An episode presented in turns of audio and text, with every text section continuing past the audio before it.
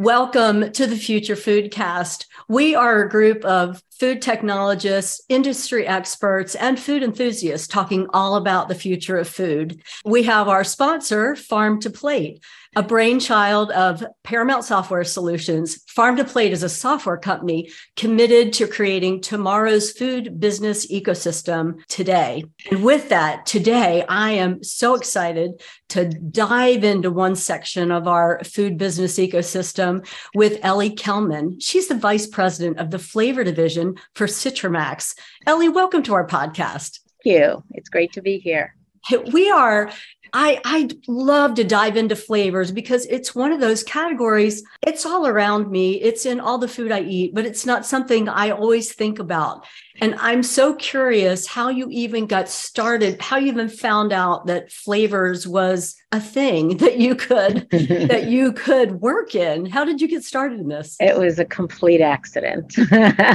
you know, we all know that flavors are very much a part of our world. We just don't ever really think about it. I am a scientist by by degree, by everything. I mean, I just love the sciences and my degree happens to be in chemistry and biology and I was going down that path of very traditional chemistry biology, um, lab work. I was working in electron microscopy and it was boring. I, I just felt that there was something else that I wanted. I didn't know what it was. I didn't know this industry existed at the time. I fell upon this by accident. I was pursuing a PhD in genetics and I didn't like working with fruit flies all day. It was, you know, you get itchy and just wasn't working. I was applying for other master's and PhD programs when I needed a job. I fell upon a job job as a lab technician for international flavors and fragrances, and that was very exciting. I um, never knew it existed. It opened up a whole new world for me.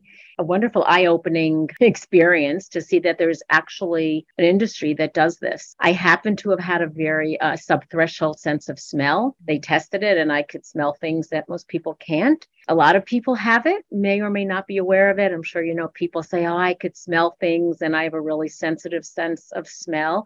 And there are a lot of people that do. Um, but when you have it and you have a degree in chemistry and you have an artistic like ability and you have an ability to try things. Um, I was trained to be a flavor chemist, and in the interim, I did go back to school for a master's in chemistry and um, food science, and I got an MBA as well. And that's how I ended up in this industry. I trained to be a flavor chemist, I, but I think the thing about being a flavor chemist is you're always training, you're always smelling, you're always trying new things, and you learn that every time you smell things, it, it goes into your brain and becomes a form formula. And, That's amazing to me. Mm-hmm. And and for those of our listeners who are out there that might be more based in the sciences, there are a lot of jobs in the food industry and applications for the sciences.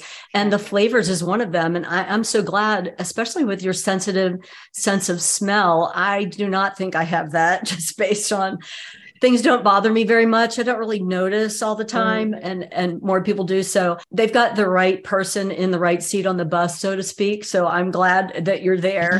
um, tell us a little bit about what you do heading up the flavor division. Well, first of all, I never left my passion, which is making flavors. So while I do head run the entire company, I still make flavors. My office actually is strategically located pretty much in the lab. The lab is kind of like a circle, and my office is right outside it. In it, you know, I just open my door and I'm in my lab. Want to be very much right front and center in the lab. So I still do make flavors. I still create. I will never give that up. But I do run the day to day workings of the lab, which means we have food technologists uh, in this division as well, because flavors don't just stand on their own. They're in a bottle and they smell great. You know, you can pull up a bottle and smell it, but they need to find a home. Basically, if it's for a beverage, our food technologists here will take the flavors and put it into a, a beverage. So they'll create the prototype formulations. So we get to see it in the finished product. We don't create finished products, our customers do. We sell our flavors. And it's just very exciting. So I oversee the entire operation plus yeah, oversee. No, go ahead. I'm sorry. Plus, I oversee all the salespeople who go out and get the projects for the work to be done in here, so that we get business. So. Well, I was going to ask that. So you talked about your customers are really companies that need flavors. Correct. And you're the expert in that. Correct. And so they're coming to you for that. Do you keep any of your own flavors, or is there something you're best known for? Like, well, first of all, this is a very um, I guess, secretive industry. We oh, don't okay. talk about our products. I can't tell you what our flavors are in, but okay. they are iconic beverages and other food products. It's a very, um, it's quiet. People, we just don't talk about it. Kind of like a known thing in the industry but we do we also own the formulas. We don't give the formulas. They buy the flavors. We have a 40,000 square foot production facility that makes the finished finished flavor. So they could order a few thousand kilos of it or you know we they don't see the formula. And that's one thing that there's a there's a code of ethics if you will uh, you know like we we protect the formulas. They don't they belong to us, but they are made for our customers. We we make sure we're very careful with our with our technology department that everything is protected and that it doesn't get into the wrong hands. Yeah, I I really appreciate the confidentiality and I'm sure your clients are coming to you for that. They are Correct. contracting with you, you're protecting the uh, essence of their brand really i mean those flavors are really important to a lot of companies and so the fact that you are so protective and i don't want you to give away any industry speak secrets. I wasn't asking. I know, I know. I just want to make it clear. yeah. No, and I appreciate that. And again, I'm sure your clients really appreciate that. So your day to day is really you're in that creative space where you're getting source ingredients and products and you're coming up with what your clients are looking for. And I guess sometimes they give you a profile and sometimes they're wanting to know what the latest trends are. I don't know. How does that work? Yeah, it's both. Sometimes they come to us with a very specific specific project. We want this kind of flavor. You know, they could say we want a strawberry flavor, but we want it to be a very jammy and ripe strawberry flavor. And we want it to go into this very specific beverage with this amount of sugar or this amount of no sugar or you know stevia or something. And we wanted to taste um, we wanted delivering different kinds of functional ingredients. Sometimes they just tell us their wish list and our food technologists will create that prototype. And sometimes they send us a base and they say put a flavor in it and make it great and make it cover the off notes perhaps of a functional ingredient. So that's one approach. And sometimes they say use your marketing department, you know, use information and do a proactive presentation, show us trends, show us where you think it's going. So they use us also for that. And we'll do a lot of proactive demos throughout the year. And oftentimes they're actually used and they take it and they take the, they do get to see the prototype formulation and they will often launch a product using that. And then they buy the flavor from us. So Right, because you're the ones that are creating that and you've got the secret sauce of, of, how that works. Now, you talked about as your customers and your potential clients come to you, you're you're having to interface with really uh, the other departments at your company or the other vertical. Sure. Sure. Well, you know, the company is vertically integrated in citrus, particularly lemon, because we do about 1.2 million lemon trees in Tucumán, Argentina, where it's processed for juice and oil. That is the parent company. It's a lot of trees. I, that's exactly my reaction. So that Citromax owns the 1.2 million lemon trees in Argentina. I imagine that's a really good percentage, or maybe they're one of the leading owners of.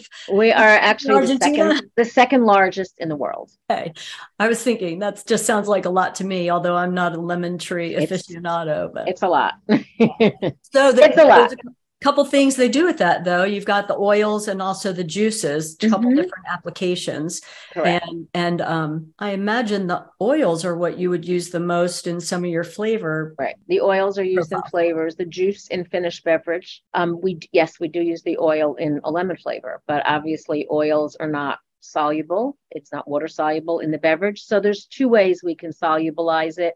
One is by making an emulsion, but then you have an opaque beverage that has some, um, it's cloudy, or it could be a washed extract, which then it would be clear. So those are two ways of delivering the flavor if it's a citrus. Okay. And How did the whole lemon tree thing even start? Now, it's Citromax, like how did the company even get started with lemon trees was the- so the owner currently is vivian gluck her mm-hmm. father um, was a flavor chemist ah, uh, okay. in Europe, came here and, and did that, and then ended up working for a company that was in Argentina, in Buenos Aires. And at the time, I believe it was the 50s and maybe early 60s, realizing that Argentina was a really fertile soil for lemons. And that is when the lemon industry began, lemon agricultural industry began in Argentina. And he was involved at the beginning.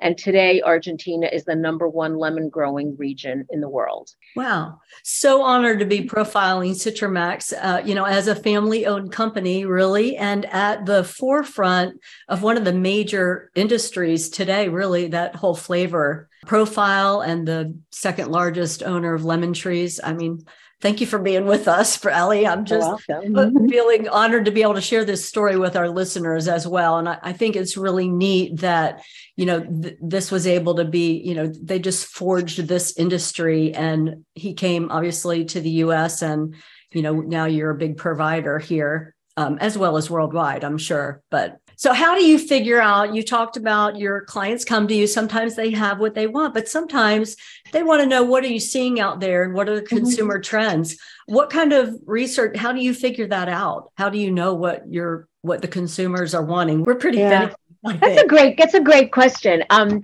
so obviously there's a lot of marketing data out there personally the data sometimes believe it or not is not current. You know what's more current is social media because all those conversations are very current and very what's happening right now.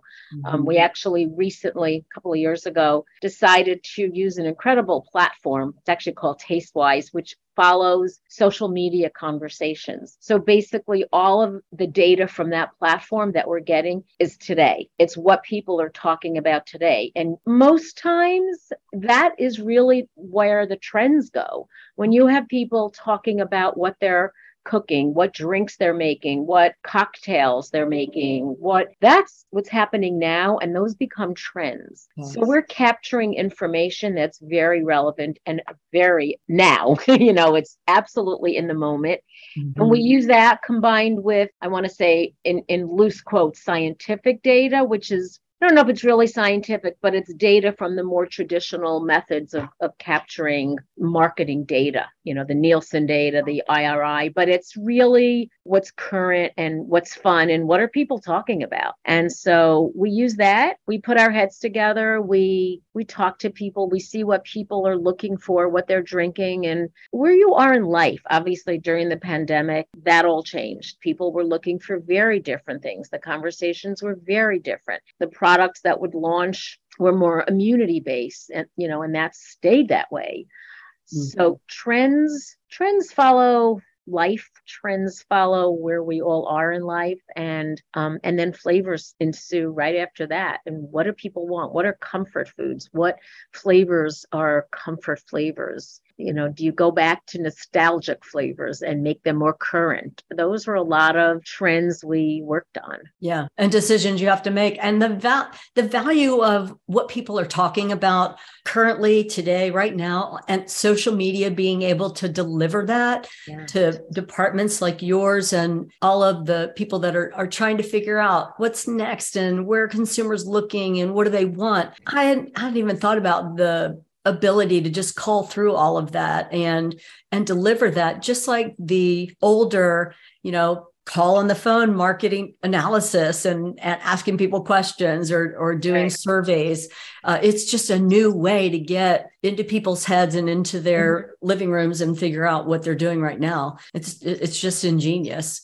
immunity i can imagine with the pandemic and now our awareness is for yeah. immune products i think all of us are paying a little bit more attention to taking care of ourselves and doing those good positive things mm-hmm. um, and you talked about comfort foods i just think that's interesting because comfort foods to me I'm in the southeast of the United States, you know, uh, we're typically known for, you know, high fat, high carb, lots mm-hmm. of sugar. And it seems like consumers are saying they want different from that. But I think sometimes people talk one game and then they eat the other game, if yeah, that makes sense. A hundred percent. Or they talk one game and then they eat like closet eaters, they eat the sugar. And yes. I, I think I think that's that's okay. You know, finding a happy, you know, own it, own it and find a happy medium. Sometimes you want to be healthy and maybe 80% of the time you are. And that's okay. You know, and then you go and have a really incredible cocktail. So, you know, if sure. you're going to have that cocktail, you want it to deliver a really big punch. You want it to have extraordinary flavor. You want the alcohol to be high quality. Um, so you're seeing a lot of that. There's a lot of, you know, nothing is black and white and not in the flavor business and not in, in the food industry. You know, people are they're they want a lot of things that you can't just be boring and only eat you know no sugar only this and only that and only that. And i think it's i think we're starting to see that. I think the pandemic actually helped people's aware i think heightened people's awareness. Yes immunity is big but comfort food is big. People were stuck home. So you want something to make you feel better for the miserable life you're having right now. And I think we had some fun with that. I think, yes, people have zero, zero tolerance for sugar and fat sometimes, but sometimes you want something that's delivering, you know, something that's indulgent, but not with the amount of calories that it used to have. Or there's a time and a place for indulgence. And I think that's to me, that's where the, you know, where the food industry is heading or where we're already at. It's yeah, there's a little of this and a little of that. So, yeah, and we get to choose. And I think to your point, moderation is the key, right? You're mm-hmm. going to do what's best for your body and your health and immunity and and all those trends that you were mentioning. But at the same time, every once in a while you want to treat. You don't want to feel like you're yeah. deprived and you can enjoy some of that food that you really really like. One thing that was so interesting to me when we talked before was about uh, that I didn't know, and maybe some of our listeners don't know either, is is how we actually consume things and how the interaction between smell and taste mm. with our food. Would you mind explaining that? I'd love to. So think about, I'm going to tell you, uh, I'm sure people who have kids or have seen kids at some point when somebody gives them medicine, what do they do? You know, the first thing they do instinctively is they hold their nose. You know, where do kids learn that? They learn that it's an instinct because if you can't smell, you can't taste. So if you think about it, they kind of know that instinctively. And the truth is, they're absolutely right because um, the only things you taste on your tongue are salt, sweet, sour, and bitter. And now of late, it's umami, which is a savory. But everything you taste is really what you smell you cannot if you hold your nose and close your eyes you probably wouldn't know what you were eating. If you take an onion and an apple you may think it's the same thing. If you're other than your eyes might tear if your ears are you know your your eyes are closed your nose is closed because everything you taste is really what you smell. If you have a cold i mean what does food taste like to you? Not much. You'll yeah, taste that- the heat you'll taste the cold you'll taste the acid you'll taste the bitter you'll taste the sweet and the salt but you won't taste the discerning differences of how it actually tastes. And that's because that's all by smell. You only smell it you smell green, you smell sweet, sorry, you smell cherry, you smell floral, you smell jammy notes, you smell, you know, you, you smell everything. You don't taste it. And everybody who's listening to this should experiment. Hold your nose and describe what you're what you're drinking or eating. It's impossible. And if you think about anosmiacs or people who lost their sense of smell during COVID, mm. ask them what kind of food they ate. Probably very hot, very cold, very sweet, very salty, very bitter, um, maybe with a lot of heat, because that's what you can taste. Nobody thought about smell really until COVID happened. And then suddenly everybody has an interest in it. And we always knew about about that. The flavor scientists always knew, but those of us regular run of the mill consumers really didn't have a clue. But I am going to have to experiment, Ellie, based on this and, and try it out. And some of my friends and family, just for a trial over the holidays, I'm going to have to. There you go. Yeah, I think that would be really fun to try out. All right. So, review it's salt, sweet, sweet, sour, and Sour bitter. and bitter, and then like spicy. You were Umami. Umami is a savory kind of note. That's a relatively newcomer to the to the tasting piece, but those are the basic four things that you could identify and taste. And just cool. yeah, think about that. And think about another experiment, which I do a lot. I did that when my kids were in school and needed, you know, science experiments. We do it here. We make a beverage that's brown, a carbonated beverage that's brown, a carbonated beverage that's red, and a carbonated beverage that's clear. And you give it to people to taste. The first thing is what you see. So your eyes are going to look at it and already have a decision in your brain what it's going to taste like. People are going to think the brown is a cola, the red is cherry or watermelon or strawberry, and the clear is probably lemon lime because that's just the way. And then you taste it, and it's going to be very interesting to see what people think it tastes like. The experiment was you put a cola flavor in all three, and they will never say that all three are cola. They'll say the, the, the dark one, the caramel color one is cola. They'll say the red one is cherry or watermelon or strawberry, and they'll usually say the, the clear one is lemon lime. So interesting. You know, I noticed with children's, you know, just medicine that has like a cherry flavor that that they've started to take the dyes out of it. I don't know how many years ago I noticed that, but it was clear, but it still tasted like Right. cherry. And and I had a bit of an argument with my mother actually. No, it really does. Look, put some on your finger because it was clear. Yeah. She didn't want to believe that it actually Right. tasted like Well, cherry. yeah, and then you close your eyes when you drink all of them, and then you probably would know the right flavor because you're not looking at it. You're actually taste that You're focusing on the smell and the taste. But you know, think about your five senses. First one is what you see. So you look at something and have an assumption of what it's going to taste like based on its color. Definitely. Yeah. Wow. I bet you can't even walk through, like, I think about somebody like you with a more sensitive um, sense of smell, walking through, you know, you go to the department store at the mall, for example, and they're always wanting to spray with stuff. What do you do? I go crazy. I, I please leave me alone. Um, you know, every so often I do let them stop me because if it's a new fragrance, but I tend to break it down and go, oh, this has this and this has that. And they're like looking at me like, how do you know this? But yeah, I smell everything. You know, wherever I go, the first thing I do is smell. When I travel and there are new smells that assault me, and not only in a, in a good way, sometimes I want to know what it is. I, I love smelling things and trying to figure out what it is and what is it about that country. What's that smell seems to Oh, be predominant in that country. So it's it's really fun for me. I I never stop working, I guess, in that sense, because wherever I go, I smell. I need I- to see, like I need to smell everything. I don't just taste things when I go to restaurants. I smell it first. Okay. Well, that's interesting. And you also talked about um, the different, the, the longer a smell is out there, like it might morph a little bit or change a little bit. I know you referred to like your, This. Yes. yes, share how that works with. So- if you if you're li- if you're listening on a podcast and can't see Ellie right now, she has she'll explain as she goes. She's got a stick that's like a wooden stick. Well, it's actually not wooden. It's a kind It's of a- paper. So Okay. it's a it's called a blotter. Um, flavor chemists and perfumers have some things in common. The one thing in common is we smell everything. You see perfumers walking around smelling like sticks, these white sticks all the time. Basically, what these are is a paper that when you dip it into something, you smell it and you smell first the top notes.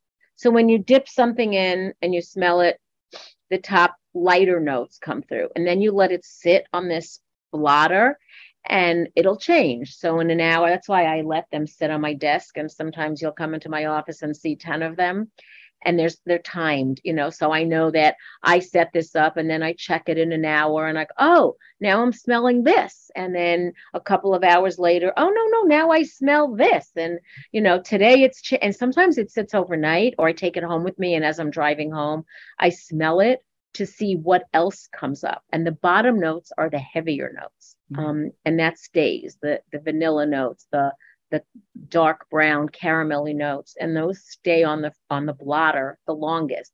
So when you're creating a flavor or duplicating a flavor, you can't just do it. You can't just do it from analyzing on a gas chromatogram or mass spectrometer, a spectrometer. You need to smell it.